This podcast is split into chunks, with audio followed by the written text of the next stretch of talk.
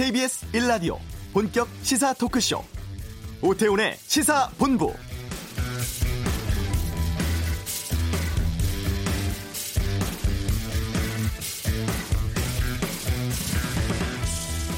정부가 어제 1차 비상경제회의 열고 50조 원 플러스 알파를 투입해서 큰 어려움 겪고 있는 중소기업, 소상공인, 자영업자들의 자금난을 풀겠다고 밝혔습니다. 내수부터 먼저 살려보겠다는 취지인데요. 그리고 이번 조치는 필요한 여러 대책 가운데 일부이고 취약계층 지원책 등을 포함해서 파격적인 추가 대책도 준비하고 있다고 밝혔습니다. 그 긴급 재난 소득 방안 관련해서 취약계층 선별 지급 방안, 또 전국민 지급 방안, 지자체와 정부 간의 예산 또는 기금 활용 방안 등이 검토되고 있는 것으로 보이는데요. 밤사이 반가운 소식도 있었습니다. 금융시장 출렁이고 원달러 환율이 급등한 상황에서 우리나라와 미국 중앙은행 사이에 통화 수합 계약도 체결이 됐습니다. 오태훈의 시사본부 잠시 후 이슈에서 KBS 경제부 기자와 함께 어제 발표된 민생 금융안정 패키지 프로그램 내용 정리해 드리겠습니다. 최동호의 관전 포인트 도쿄올림픽 개최 가능할지 전망해 보고요. 2부 한 주간의 언론 보도 분석하는 와치독 시간이 있는데요. 총선 출마 선언한 언론인 출신 후보들 또 코로나19 관련 언론 보도에 대해서 분석해 보겠습니다. 오늘 금요 초대석 있는 시간입니다. 우리나라 공공의료의 산실이죠. 국립중앙의료원 임준 센터장과 함께하겠습니다. KBS 라디오 오태훈의 시사본부 지금 시작합니다. 네. 경제 어, 관련한 여러 대책들 나오고 있습니다. 어제 패키지 프로그램 나왔습니다. 50조 원 플러스 알파 규모인데요. 이 내용 좀 자세히 좀 살펴보도록 하겠습니다. KBS 경제부 아, 기재부 출입하고 있는 오수호 기자와 함께합니다. 어서 오세요. 네, 안녕하세요. 예. 그리고 어제 그 비상경제회의가 1차라고 하면서 열렸습니다. 그리고 그 전날에는 경제 원탁 회의가 있었는데 먼저 이 회의들이 어떤 회의체였는지를 좀 소개해 주세요. 일단 경제 원탁 회의는 대통령이 정부 관료와 여당뿐만 아니라 네. 뭐 경영계, 노동계, 금융권, 시민단체까지 이제 민간 주체들을 다 모아서 네. 머리를 맞대서 논의를 해보자는 겁니다. 아무래도 지금이 초비상 상태라는 메시지를 던지는 음. 의미도 있을 거고 지금 상황이 뭐 정부가 혼자 노력해서 될 일은 아니니까 예. 앞으로 어떤 정책을 펼치면 뭐 협조를 부탁한다는 의미도 있을 것이고요. 그리고 이제 현장에서 뭐가 필요한지를 직접 좀 생생한 목소리를 듣겠다는 뜻 음. 그런 게 있을 겁니다. 그리고 어제 비상경제회의는 경제부처 장관들하고 청와대 참모가 모여서 개최한 건데 원래는 경제관계 장관 회의라고 해서 있었죠 그게 예, 예. 예, 필요한 안건이 있으면 홍남기 부총리가 주재했었는데 음. 이걸 앞으로 이제 대통령이 직접 주재를 하겠다는 거고 주 1회 무조건 열겠다는 거고 네. 필요하면 앞에 원탁회의에서 참가했던 경제단체 노동계 민간 전문가도 참여시키겠다라고 해서 문을 열어뒀습니다. 그야말로 비상경제회의잖아요. 네. 지금 이게 수집된 이유는 우리가 어떻게 이해를 해야 될까요? 아무래도 지금까지 모든 정책의 최우선순위는 당연히 방역이었겠죠. 네. 앞으로도 물론 그럴 겁니다. 음. 근데 이제 경제적 타격이 조금씩 나타나는가 싶더니만 뭐 오늘은 좀 진정됐지만 코스피가 어제는 1,500선이 무너졌고 어제 증시는 난리였어요. 예. 네. 그리고 이제 중소기업이나 영세 자영업자도 뭐 모아둔 돈이라든지 아니면 좀 버틸 수 있는 시간이 좀 있었겠지만 이게 뭐 한 달, 두 달 지나고 나니까 당연히 이제 한계에 부딪히기 시작했고 음. 그러다 보니까 방역도 신경을 써야 되지만 경제도 신경을 써야 되는 상황이 됐기 때문에 네. 회의를 소집한 것으로 보입니다. 이 비상경제 회의가 소집된 적이 그 전에 언제 있었어요? 2009년에 이명박 전 대통령이 소집한 적이 있었습니다. 2009년? 네. 예. 그때는 이제 미국발 금융위기 때문에 우리나라 경제가 아, 침체됐던 아, 예, 예. 때. 그때 청와대 지하 벙커에서 첫 회의를 연 적도 있습니다. 예. 그, 그 전날 있었던 경제 원탁 회의에서는 김명환 민주노총 위원장도 참석을 했다고 하고 양대 노총이 다 참석을 했다면서요? 예. 원래 지난해 1월에 청와대에서 그 김명환 위원장하고 김주영 당시 한국노총 위원장을 만난 적이 있는데 예. 이거는 그 노사정 회의였던 경제사회노동위원회에 참석해 달라라고 음. 설득을 하기 위해서였습니다. 근데 당시에는 민주노총은 대의원 반대로 참석을 안 했고요. 네. 근데 지금은 뭐 비상 시국이다 보니까 참석해 달라고 해서 음. 흔쾌히 두 위원장이 다 참석을 한 것 같고 네. 이 자리에서 이제 민주노총 위원장은 집회는 연기하고 대책을 세우는 자리에 요청이 있으면 참여하겠다라고 음. 답한 것으로 알고 네. 있습니다. 어제 발표된 내용을 보겠습니다. 민생 금융 안정을 위해서 50조 원 플러스 알파 프로그램을 발표를 했는데 이 구체적으로 어떤 방안이 나온 거예요? 돈 빌려주는 겁니다. 어려운 중소기업이나 소상공인에게 12조 원 더 빌려주기로 했습니다. 네. 그 앞에도 빌려준 돈이 있었는데 음. 금액 규모를 더 늘렸고 금리가 연 1.5%입니다. 신용이든 담보든 그리고 보증 세울 거 없으면은 정부가 보증을 해주기로 했습니다. 그렇게 해서 주는 돈이 빌려주는 돈이 5조 5천억 원 규모고 또 코로나 때문에 직접 또는 간접적으로 피해 입은 연 매출 1억 원 이하 소상공인, 소상공인에게는 3조 원을 따로 보증 지원을 하고 네. 그리고 이제 빌린 돈 원금 갚아야 될 때가 다가오는데 못 갚을 수 있으니까 음. 이거를 최소 6달 밀어주고 이자도 여섯 달 최소 밀어주겠다라고 했고 네. 이제 연체된 채권 같은 게 기업들이 있을 수 있는데 음. 그런 건 캠코가 매입을 해서 나중에 사정이 좋아지면 갚아라라고 할 계획입니다. 네. 이렇게 해서 다 합치면 한 22조 원 정도가 공급될 예정입니다. 그러면 어제 발표된 50조 원 플러스 알파는 추가로 50조 원 알파가 나가는 거예요? 아니면은 지금까지 것들을 다 포함해서 50조 원 플러스 알파가 되는 겁니까? 다 포함해서 50조 원 플러스 알파가 되는 겁니다. 음. 원래 처음에는 정부 예산에서 예비비라고 필요할 예, 예. 때 쓸 수 있는 돈이 있는데 그거 먼저 갖다 쓰고 음. 그리고 각종 기금, 지금도 뭐 소상공인 진흥기금 이런 걸 동원하는 건데 네. 그거 네. 동원해서 대출 늘린 것도 있고 공공기관 동원한 것도 있고 음. 세금 깎아준 것도 있고 네. 이게 1, 2차 대책이 20조 원 정도가 공급이 됐었고 음. 추경이 11조 7천억 원 이번에 또 네. 통과됐죠. 그렇게 해서 한 30조 원 되고 이번에 또 22조 원 하니까 50조 원 플러스 알파인데 어. 앞으로 추가 대책은 더 나올 계획입니다. 예. 그 재난기본소득 그러니까 현금 지원하겠다는 그런 것이 일부 지자체 쪽에서 지금 계속해서 강하게 나오고 있었어요. 네. 근데 어제 발표된 내용을 보면은 정부의 직접적인 지원보다는 개인들에게 대출을 지원해 주는 형식으로 지금 나온 것 같은데 이건 왜 그렇다고 보세요? 아무래도 지금 정부 재원이 들어가는 네. 문제다 보니까 음. 어 지금 올해 슈퍼 추경이라고 해서 사상 최대 512조 규모의 예산을 짰고 음. 추경도 하고 이러면서 70조 원 정도를 이제 국채를 발행했거든요. 예. 그럼 빚을 진 거거든요. 음. 근데 만약 여기서 또 만약에 기본 뭐 재난소득을 지급한다고 하면 또 빚을 내야 되는데 음. 정부 살림도 아무래도 여력이 없다 보니까 예. 그런 문제도 있고 지금 문제의 가장 큰 중요한 점은 뭐냐면 이 분들이 일자리를 잃으면 안 됩니다. 그러니까 예. 이분들이 폐업을 하거나 어. 기업이 문을 닫아버리면 어. 나중에 다시 이 살림을 꾸리기가 힘들어요.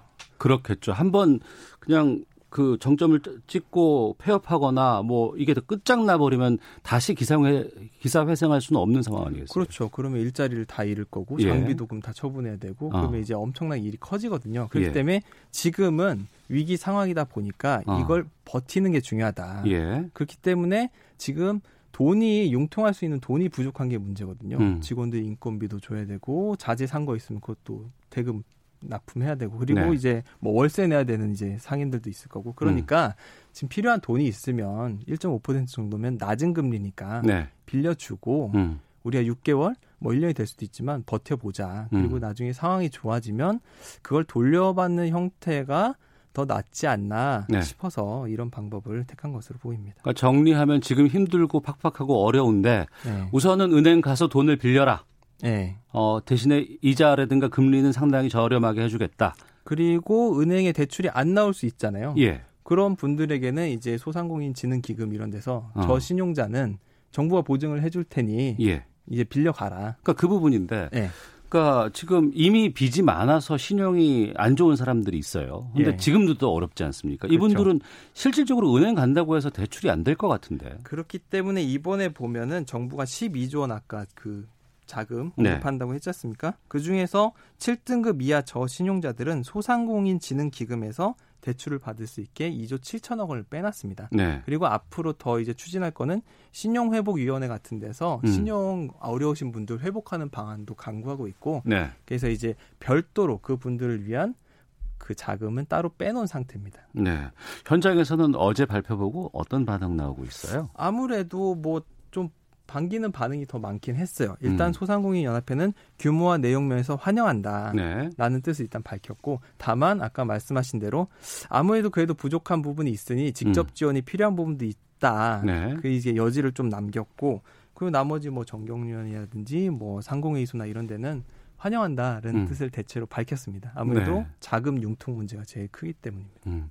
어제 증시가 1,500선이 무너졌습니다. 지금은 네. 좀 회복되고 있는 상황인 것 같기는 한데 이 증시 좀 활성화를 위한 정책들도 어제 발표가 됐죠. 예. 그 채권 시장 안정 펀드, 금융 시장 안정 안정 펀드 이런 걸 조성하겠다는 건데 예. 이게 다 금융사들이 출자 돈을 내서 자금을 마련하고 음. 채권 시장 안정 펀드는 지금 기업들 중에 이 채권을 발행했는데 돈을 조달하려면 채권을 발행해야 되잖아요. 근데 네. 이걸 안 사가면 돈을 못 받지 않습니까? 그래서 음. 좋은 기업인데 지금 상황 때문에 좀 일시적으로 어려운 기업이 있으면 네. 이 펀드에서 이걸 사서 음. 그러면 이제 기업에 돈이 공급되지 않습니까? 그렇게 하겠다는 거고 증권시장 안정펀드는 증시가 회복될 때까지 우리 대표 지수 상품 같은 게 있거든요. 예, 그거에 예. 투자를 하면 음. 아무래도 이제 좀 급락세가 좀 진정이 될 거 아닙니까? 예. 그렇게 해서 운영을 하겠다. 음. 그래서 일단은 채권시장 안정펀드는 10조 원 규모로 지금 뭐 예상을 하고 있는데 네. 다음 주에 구체적인 안이 발표가 됩니다. 그래서 2008년 금융위기 때도 했던 건데 어. 뭐 아무것도 안 하는 것보다는 당연히 좀 나을 것 같고요. 그럼 어제 채권시장 안정펀드 이제 한다는 발표 나오니까 채권금리 상승폭이 좀 줄어서 음. 도움이 될 것 같습니다. 근데 증권시장 안정펀드 같은 경우에는 지금 코스피가 요동치는 게 미국 유럽 증시 하락세가 좀 왔다 갔다. 세계 증시 전체가 지금 다 출렁거리고 있어요. 그렇죠. 어. 그리고 이제 외국인 자금 빼는 게 크기 때문에 당장 이제 효과를 보긴 좀 힘들다. 네. 하지만 2008년 때도 보면 이게 한 한 달 정도 운영되고 나서부터는 조금 이제 코스피가 안정되는 모습을 보였거든요. 그래서 음. 이것도 장기적으로 봤을 때는 좀 효과가 있지 않을까라는 평가가 나오고 있습니다. 네. 요즘 환율도 급등하고 있던데. 네. 그 어, 원달러 환율 안정 위해서 한국은행이 밤사이에 그 통화 스와프를 네. 미국과 체결을 했어요. 이건 네. 어떤 효과가 있는 거예요? 그러니까 통화 스와프라는 건 우리가 약속을 해서 네. 고정된 환율이 있으면 이 돈만큼 빌려올 수 있습니다. 네. 그러니까 우리가 원화를 주고 음. 달러를 받아올 수 있는 건데 예. 600억 달러 규모니까 지금 우리 외환 보유가 3월 기준으로 4천억 달러 정도 되거든요. 네. 그러니까 600억 달러를 더 확보를 한 셈입니다. 음. 필요할 때 이제 600억 달러를 더 조달할 수 있으니까 네. 아무래도 도움이 되겠죠. 어. 6개월 한시적이긴 하지만 위기 예. 상황이 있을 때. 그러면 이제 어려울 때 쓸 수 있는 마이너스 통장 같은 거 하나가 더 추가가 된 거네요. 그렇죠. 이제 어. 서로 약속을 한 거니까. 예. 그렇게 해서 오늘 이제 원 달러 환율이 막 치솟다가 어. 처음으로 이제 좀 내려가기 시작했거든요. 예. 그리고 덕분에 코스피도 이제 1,500선 위로 지금 올라간 상태니까 음. 아무래도 시장에 안정감을 주는 효과는 있는 것 같습니다. 네. 그 문재인 대통령이 어제 비상경제회의에서 속도 강조했다고 하는데 어떤 부분에서 좀 구체적으로 이런 빠르게 좀 지원을 해야 된다 이런 걸 주문한 거예요? 지금 당장 어려운데 네. 대출 받으러 가려면 음. 뭐 돈이 다 소진됐다는 곳도 있고. 그러니까 그 부분인데 정책을 위해서 발표는 하지만 정작 현장에 가서는 이게 안 먹히는 경우가 꽤 있어요. 그렇죠. 어. 이게 아무래도 이제 잘 안 돌아가다 보니까 심사 좀 음. 필요한 거 없으면 빨리빨리 진행해라라는 네. 문제고 그리고 돈 빌려주는 창구도 음. 그 전에는 이제 뭐 소상공인 진흥 기금 뭐 진흥회 이런 데 연락이 많이 갔는데 이번 대책을 보면은 시중은행에서는 신용등급 1에서 3등급은 시중은행에서 그 대출을 받을 수 있고 네. 4에서 6등급은 기업은행에서 받을 수 있거든요. 예. 그러니까 그런 식으로 좀 창구도 넓히고 심사 어. 이제 기, 빨리 좀 빨리빨리 진행하자라는 예. 그런 의미입니다. 그러면 지금 돈 빌려야겠다는 급한 상황이 돼 있는 소상공인이나 중소기업 같은 경우에는 1등급에서 3등급은 은행 가면 되고 예. 4등급에서 6등급까지는 기업은행으로 가고 예. 7등급부터 10등급까지 이분들은 공공기관으로 가면 되는 건가요? 그렇죠. 어. 알겠습니다. 3554님께서 영세 자영업자입니다. 정부의 지원 받기 위해선 은행 가서 대출 신청을 해야 하는 겁니까? 라는 질문 주셨는데 자신의 등급이 어느 위치에 있는지 확인을 해 보시고 그에 맞춰서 은행 가든지 기업은행으로 가든지 공공기관을 방문하시든지 이렇게 하면 되겠군요. 예, 그렇습니다. 알겠습니다. 그런데 이 속도를 또 강조하다 보면 좀 이게 어, 위험 부담도 좀 있지 않을까라는 우려도 들거든요. 이게 생방송 해보시면 아시겠지만 저희가 빨리 해야 될 게 있고 네.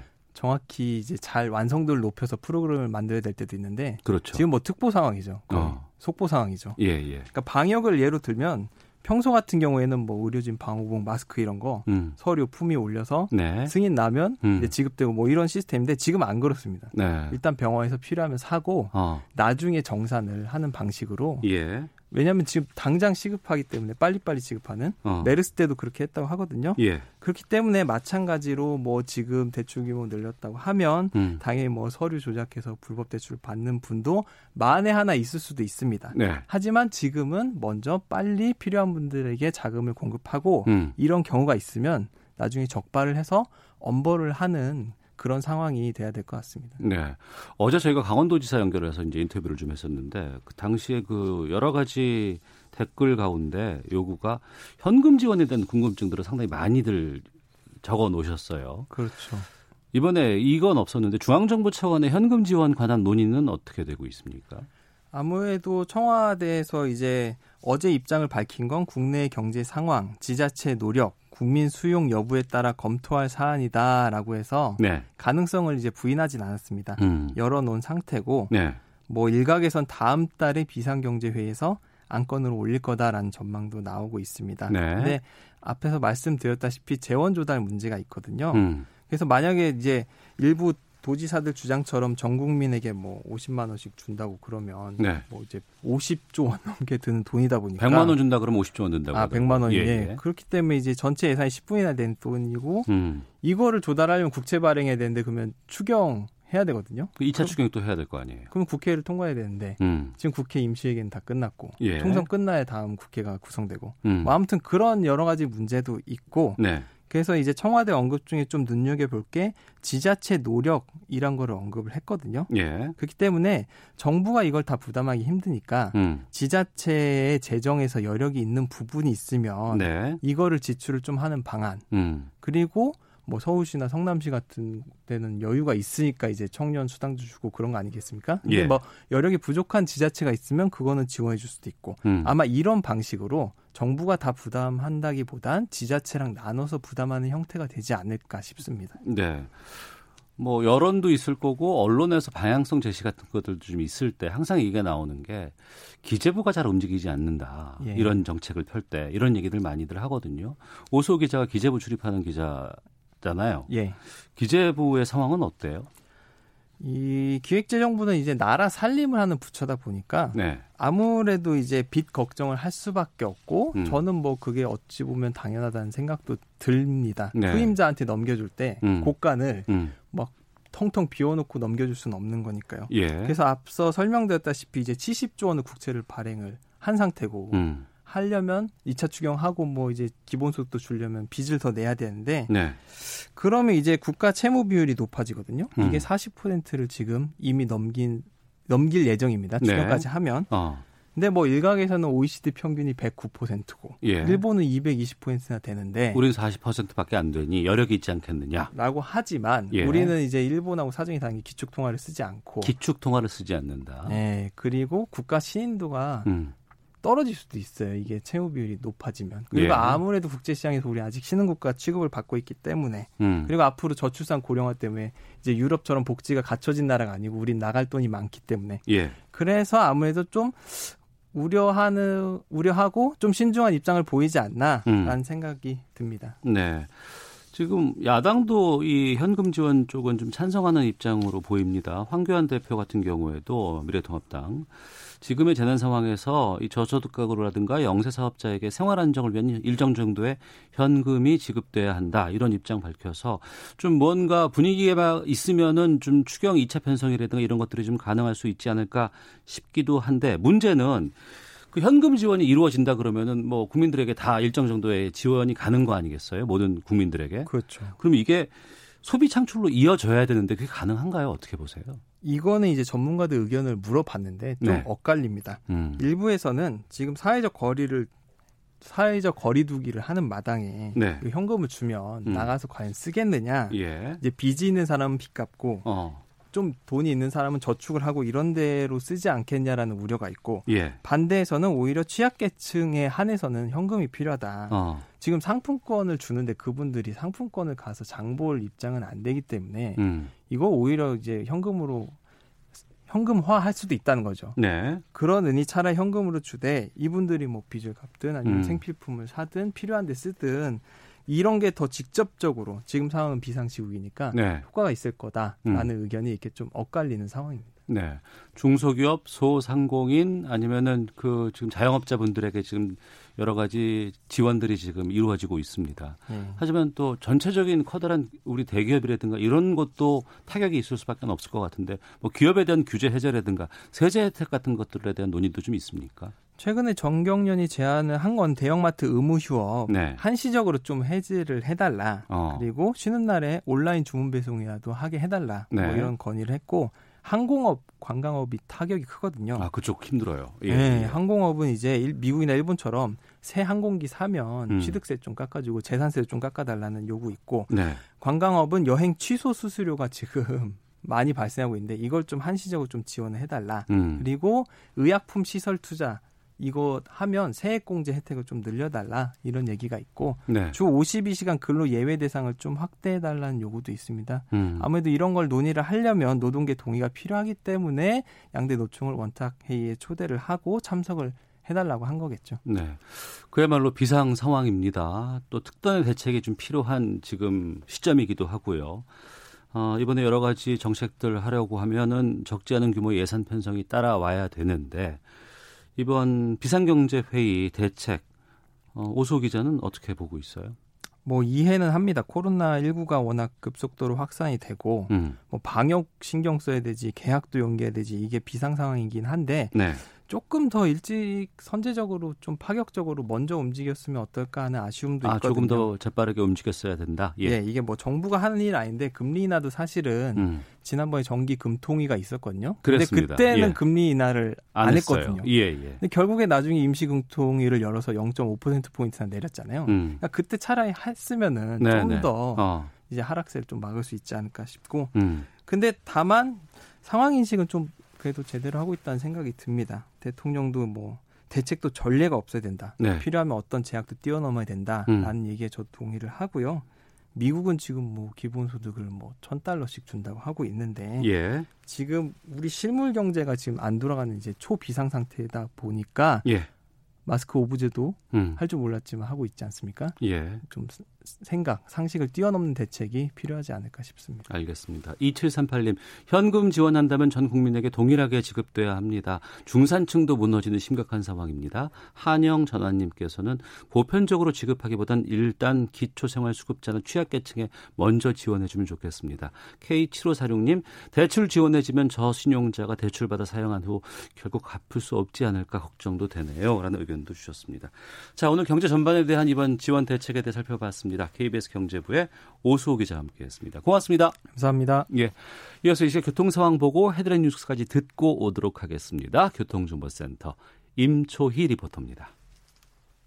네, 전국 곳곳에 어, 사고 소식과 낙하물로 주의가 필요한 곳이 있습니다. 경부고속도로 서울 쪽으로 통도사 부근 1차로에 사고를 처리하고 있습니다. 뒤로 1km 정체되고 있고요. 이후 수월하다가 수월하다가 수도권인 수원 일대와 양재부터 반포까지 밀리고 있습니다. 중부고속도로 하남 방향 대소 분기점 부근에서 화물차가 옆으로 넘어지는 사고가 있었습니다. 처리 작업 여파로 진천 나들목부터 사고 지점까지 제속도를 못 내고 있고요. 서양고속도로 서울 서울 방향 팔곡 분기점 진출로 1차로에서도 사고를 처리하고 있어서요. 부근이 혼잡합니다. 추가 사고 나지 않도록 주의하셔야겠습니다. 반대 목포 쪽 광천 부근에서 2차로와 갓길에서 장애물을 처리하고 있고요. 동해고속도로 포항 쪽으로 울산 분기점 1차로에서도 낙하물을 처리하고 있으니까요. 속도 늦추시고 안전하게 지나시기 바랍니다. KBS 교통정보센터였습니다. 헤드라인 뉴스입니다.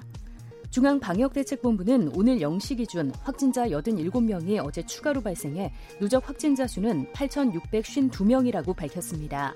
이 가운데 94명이 숨졌고 어제 286명이 추가로 격리 해제돼 지금까지 2,233명이 격리 해제됐습니다. 서울에서는 해외에서 입국했거나 구로구 콜센터 직원과 접촉한 사람들의 코로나19 확진이 잇따르면서 오전 10시 기준 어제보다 확진자가 17명 늘어 누적 확진자 수는 299명으로 집계됐다고 밝혔습니다. 서울시는 코로나19 유증상자 가운데 상태가 위중한 환자를 신속하게 치료하기 위한 중증 응급진료센터 9곳을 지정해 운영한다고 밝혔습니다. 정세균 국무총리는 코로나19로 인한 경제위기 대책으로 부가가치세 및 종합소득세 신고 납기 연장 등 재정 부담을 줄이는 방안에 대해 논의할 예정이라고 밝혔습니다. 이주열 한국은행 총재가 한미 통화스와프 체결이 국내 외환시장 불안 완화에 기여할 것으로 기대한다고 밝혔습니다. 유럽 입국자들 가운데 코로나19 확진자가 계속 늘어남에 따라 정부가 유럽에서 입국하는 모든 내외국인을 상대로 코로나19 진단 검사를 실시하기로 했습니다. 지금까지 라디오 정보센터 조진주였습니다.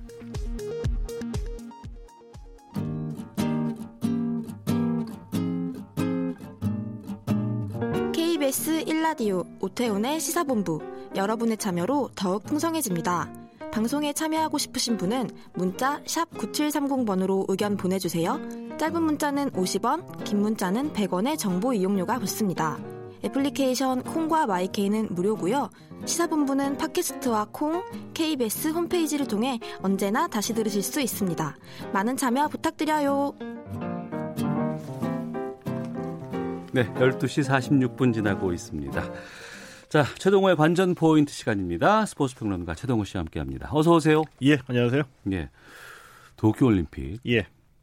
연기해야 된다. 이런 목소리 상당히 많던데 IOC는 열겠다는 입장이잖아요. 어, 예, 그랬죠. 어, 예, 도쿄올림픽이 이제 우려가 높아지니까 IOC가 17일부터 아, 사흘 동안 긴급 회의를 가졌습니다. 네. 화상 회의를 가졌는데 이 도쿄올림픽에서 열리는 33개 종목의 어, 종목별 국 국제 연맹 대표 음. 그리고 이제 선수들 그리고 어 각 국가별 올림픽 위원회 위원장 네. 어, 차례대로 이제 불러 모아서 화상 회의를 가졌는데 결론은 이 토마스 바흐 IOC 위원장이 현재 단계에서는 이제 극단적인 결정을 내릴 필요가 없다. 음. 이 선수들은 최선을 다해서 올림픽을 준비하라. 네. 이런 성명서를 발표를 했습니다. 현재 단계에서는 강행한다 이런 뜻인데. 예.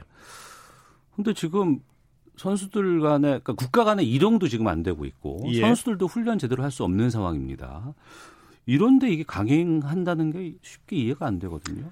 어, 쉽지가 않죠. 음. 네, 그런데 저는 IOC의 이 성명서 문구 자체가 네. 오히려 연기할 수 있다 라는 어. 뜻을 그 함의를 내포하고 있다라고 보거든요. 어떤 문구 때문에? 어, 현재로서는 극단적인 결정을 내릴 필요가 없다. 근데 음. 현재로서라고 이제 못을 박았습니다. 예, 예. 어, 이 얘기는 뭐냐 하면은 올림픽이 이제 한 4개월 정도 남았으니까 음. 앞으로 좀 더 지켜볼 만한 시간은 있다. 네. 아, 그래서 뭐 5월, 6월까지라도 좀 더 지켜보고 난 뒤에 결정을 내리겠다라는 뜻으로 저는 이제 해석을 하고 있고요. 그리고 또 하나 한 가지의 그 데드라인을 밝혔어요. 예. 그 데드라인은 뭐냐면 IOC가 이때 이날 그 회의에서 6월 30일까지 올림픽에 출전할 선수를 확정 짓게 되면 예. 올림픽은 개최할 수 있다라고 얘기를 했거든요. 음. 그러니까 뭐냐면은 예선 전단 연기가 됐죠. 네네. 올림픽에 출전하는 선수들이 한 57% 정도가 지금 확정이 됐거든요. 아 절반 좀 넘는 수준이네요. 예. 어. 나머지 43%의 이 출전권을 놓고 예선전을 진행을 해야지 되는데 네.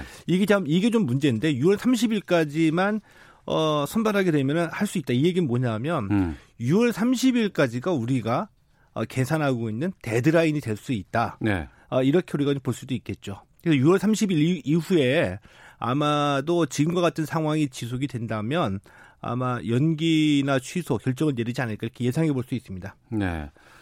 그러니까 국제 올림픽 위원회기 때문에 그런 얘기를 하는 것 같고 하지만 예. 지금 전 세계 상황은 상당히 심각합니다. 심각하죠. 예, 뭐 이탈리아 3만 5천 명에 이란 1만 7천 명, 스페인 1만 3천 명, 독일 1만 2천 명 이렇게 지금 확진 환자가 나오고 있는데 선수들의 불만과 반, 반발이 상당히 심하다면서요. 이제 말씀드린 이 성명서가 나오자마자 네. 여기저기에서 세계 곳곳에도 이제 불만의 목소리가 터져 나왔거든요. 음. 어, 저는 이제 공감이 됩니다. 제가 만약에 선수라고 하더라도 화가 좀 날 것 같아요. 네. 왜냐하면 네. 예. 이날 이 성명서에서 나온 얘기는 전부 다 요약해 보면 7월에 도쿄올림픽을 치르는데 최선을 다, 하겠다 음. 이거밖에 없거든요. 예. 선수들은 지금 훈련을 못 하고 있습니다. 어. 당연하죠. 그렇죠. 모여서 네. 훈련할 수가 없으니까. 그럼 훈련도 못 하고 있는데 7월에 올림픽이 어떻게 나가라는 거냐. 음. 우리 좀 훈련 좀 할 수 있게 방안이라도 마련해 주던지. 네. 근데 이 얘기가 빠졌다는 얘기죠. 어. 그리고 어 7월에 올림픽을 열게 되면 도쿄에 가야지 되는데 이, 이 예정대로 치르겠다. 그러기 위해서 우리는 선수들의 안전을 보장하기 위해서 이런 이런 방안이나 대책을 세우고 있다. 이 얘기가 있었어야지 되는데 음. 선수들 보호에 관한 얘기는 이런 방구도 없었다는 얘기죠. 네. 때문에 선수들은 강하게 반발하고 있고요. 영국 올림픽위원회 같은 경우에는 우리는 선수들을 위험에 빠뜨리지 않겠다 이렇게 얘기를 했거든요. 선수를 위험에 빠뜨리지 않겠다. 예. 어. 이 얘기는 도쿄올림픽이 7월에 열리더라도 어, 코로나19에 대한 우려가 완전히 가시지 않으면 네. 우리는 선수들을 보내지 않겠다라는 음. 뜻으로도 볼 수 있겠죠. 예. 그러면 우리는 냉정하게 좀 봅시다. 그러면 예. IOC가 아니기 때문에 도쿄올림픽 제대로 개최가 될까요? 아, 제가 보기에 7월 개최는 힘들다라고 봅니다. 음. 그래서 아베 총리도 네. 어, 완전한 형태로, 형태로 우리는 도쿄올림픽을 치르겠다. 이렇게 얘기를 했거든요. 네. 완전한 형태라는 것은 일부에서 제기되고 있는 무관중 경기나 음. 규모를 축소해서 개최하는 올림픽은 반대한다는 뜻입니다. 네. 자, 그러면 코로나19에 대한 우려가 완전히 가시지 않은 상황에서 형식과 내용에서 손상받지 않는 완전한 올림픽을 치르기 위해서는 어떻게 될까요? 생각해보면 음. 네. 연기밖에 없거든요. 음. 그래서 어, IOC도 그렇고 일본 정부도 그렇고 연기나 취소는 아직까지는 네. 일축을 하고 있지만 뭐 그들 입장에서 그렇게 이제 예, 말할 수밖에 없다라고 보고요. 속으로는 연기 정도는 아마 계산하고 있지 않을까 이렇게 음. 충분히 짐작은 할 수 있죠. 네. 올림픽 성화 체화해서 이제 일본으로 갔어요? 어떻게 된 상황이에요 지금? 아마 오늘 중으로 일본에 도착하게 됩니다. 예. 근데 외롭고 쓸쓸한 역대 올림픽 가운데서 이렇게 외롭고 쓸쓸한 성화가 있었을까 하는 생각이 들죠. 어. 일단 이제 올림피아에서 성화가 최화가 됐고요. 예. 어제 이제 그리스에서 일본으로 성화를 전달했거든요. 근데 음. 이거는 이제 제1회 올림픽이 열렸던 아테네에 이 파나시나이코 경기장이 있습니다. 네. 고풍스러운 경기장인데 여기서 이제 어, 일본 관계자에게 성화를 전달해 줬는데 음. 무관중으로 치러졌죠. 예. 심지어는 일본 도쿄 올림픽 위원회 아, 도쿄올림픽 조직위원회 위원장도 참석을 못했습니다. 어. 그러니까 전화로만 안부를 정하고요. 전화로. 예. 예. 그리고 오늘 일본에 도착하고 난 뒤에 음. 26일부터 이제 네. 일본 국내 성화봉송 코스를 달려지 되거든요. 뛰어야죠. 예, 들고 뛰어야 되죠. 예. 근데 주, 변의 사람들 많이 박수 치고 주변의 사람들 못 오게 막을 수밖에 없겠죠. 예. 외롭고 쓸쓸하게 성화 주자 혼자만 음. 달리게 됐습니다. 네. 참 우리 또 보겠습니다. 우려했던 일이 또 벌어졌는데 국가대표 선수 중에 확진자가 나왔어요. 아, 예, 그렇습니다. 이 펜싱 여자 대표팀에서 확진자가 나왔거든요. 네. 현재까지 이제 3명이 확진자 판정을 받았습니다. 음. 이 헝가리 부다페스트에서 국제 펜싱 연맹 그랑프리 대회가 열렸었거든요. 네. 이 대회가 이제 코로나19 때문에 중도에 중지가 됐어요. 아, 경기 도중에 중도가 아, 중지가 됐어요. 예. 그래서 어. 이제 우리 대표팀이 귀국을 했는데 예. 어, 이 지난 18일에 그러니까 그제죠. 어, 이, 이 대회 참석, 참석했던 여자 에페 대표팀 가운데 두 명이 확진 음. 판정을 받았고요. 그 다음날 네. 또한 명이 새롭게 확진자 판정을 받았죠. 음. 그래서 대표팀에서도 국가대표 선수 가운데서도 이 확진자가 나오게 되면서 진천 선수촌 지금 네. 바짝 음. 이 코로나19 방역에 신경을 쓰고 있고요. 예. 선수들 외출 외박 다 중지시켰습니다. 음. 그리고 출입도 다 통제를 하고 있고요. 네. 이 진천 선수촌은 일단은 7월에 올림픽이 열리는 것을 가정하고서 거기에 맞춰서 지금 선수들은 훈련을 하고 있, 는 겁니다. 네. 어, 스포츠도 지금 코로나19 때문에 생계를 위협받는 선수들이 나오고 있다고 하는데 프로 프로 선수들이 일자리 지금 구하기에 나섰다고요? 그러니까 이 단체 종목 같은 경우에 축구나 야구는 구단하고 계약을 맺잖아요. 그러니까 연봉을 받죠. 음. 그러니까 연봉이 지금 깨질 일은 없습니다. 네. 그런데 테니스나 골프 같은 경우에는 팀이 안 들어가고 개인으로 참석을 하잖아요. 대회에. 상금 받죠. 예, 예. 예. 상금으로 이제 생계를 유지하고 어. 유명해지면 후원을 받는데 대회가 예. 다 끊긴 겁니다. 100위권 밖의 선수들은 어. 수입이 끊긴 거죠. 예. 자 그러다 보니까 어, 여자 프로테니스 투어 단식 세계 랭킹 158위 미국의 이 사치아 비커리 선수가 있거든요. 예. 자신의 SNS에다가 이력서 올렸습니다. 어. 일자리 구한다. 아이고. 그 남자 선수 예, 다, 아, 단식 224위 선수 음. 테니스 레슨 해주겠다. 아이고. 이러한 구직 글을 SNS에 올렸습니다. 알겠습니다. 자, 관전 포인트 스포츠 평론가 최동호 씨와 함께했습니다. 고맙습니다. 예, 고맙습니다. 예, 잠시 후 2부 와치독 준비되어 있습니다. 이어지는 시사본부 초대석 국립중앙의료원 임준센터장 만나겠습니다. 잠시 후 2부에서 뵙겠습니다.